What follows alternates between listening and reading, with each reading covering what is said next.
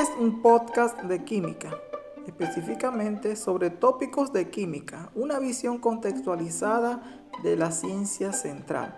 Les saluda el doctor Alexander Castillo, docente de química e investigador, con experiencia en la enseñanza de la química y asignaturas relacionadas con las ciencias naturales en la educación media y universitaria.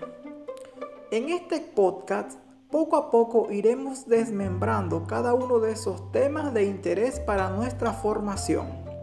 No se pierdan ninguna de las temporadas y cada episodio correspondiente a los diversos tópicos que vamos a ir desmembrando.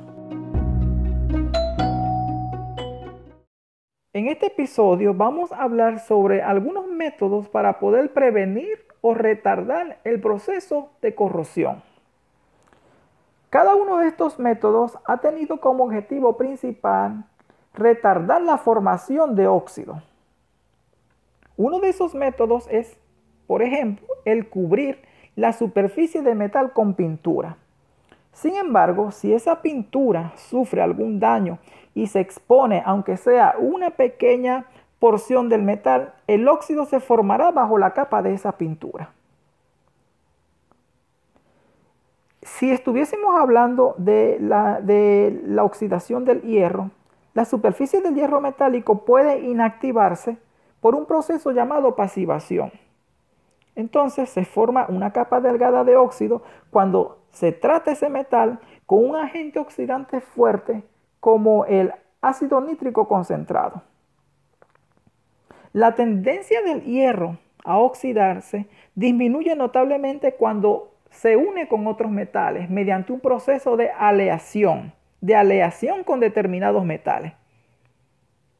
Así, cuando se hace la aleación del hierro con cromo y níquel para formar el muy conocido acero inoxidable, la capa de óxido de cromo que se forma para proteger al hierro de la corrosión viene a ser una gran medida para evitar que el hierro se siga oxidando.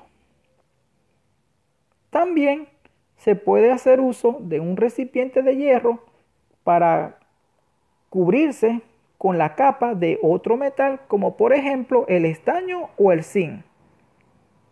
Una lata de estaño se fabrica aplicando una capa delgada de estaño sobre hierro. Se previene la formación de óxido en tanto que esa capa de estaño permanezca intacta. Sin embargo, una vez que la superficie ha sido dañada, el óxido aparece rápidamente. Si observamos los potenciales estándar de reducción, podemos encontrar que el hierro, en este caso, actúa como ánodo y el estaño actúa como cátodo en el proceso de corrosión. El proceso de protección es diferente para el recubrimiento con metales como por ejemplo el zinc o el hierro o el galvanizado de hierro. El zinc se oxida en forma más fácil que el hierro.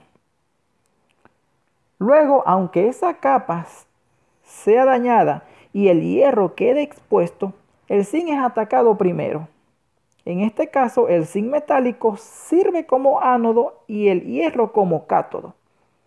A este proceso se le llama protección catódica, que no es más que un procedimiento mediante el cual ese metal que va a ser protegido de la corrosión se convierte en cátodo de una celda electroquímica.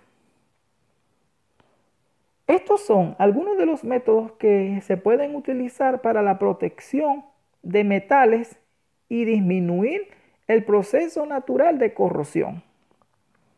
La corrosión de metales es considerado uno de los grandes problemas en la actualidad, puesto que provocan daños en nuestro entorno y grandes pérdidas económicas. Por ejemplo, la ruptura de los tubos de escape y silenciadores de los automotores, la rotura de tanques o tuberías que conducen el agua, el deterioro de puentes o estructuras fabricadas de metales, el daño de las torres de transmisión eléctrica y el colapso de las mismas, entre muchas otras, son los grandes problemas que se pueden generar si no se trata de cubrir o si no se trata de prevenir este proceso de oxidación. Ahora ustedes están en la capacidad de poder plantear otros métodos para prevenir o para retardar el proceso de corrosión de los metales.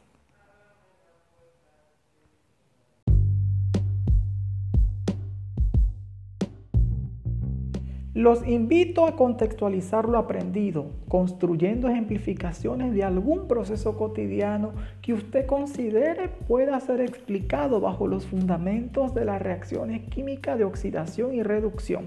Suscríbanse a este podcast, comparte este conocimiento con tus amigos y accede a mi blog alexandercastilloreverol.blogspot.com para que aprendan más. Recuerda reforzar tus conocimientos revisando otras fuentes de información confiable y no te pierdas otro episodio de este podcast.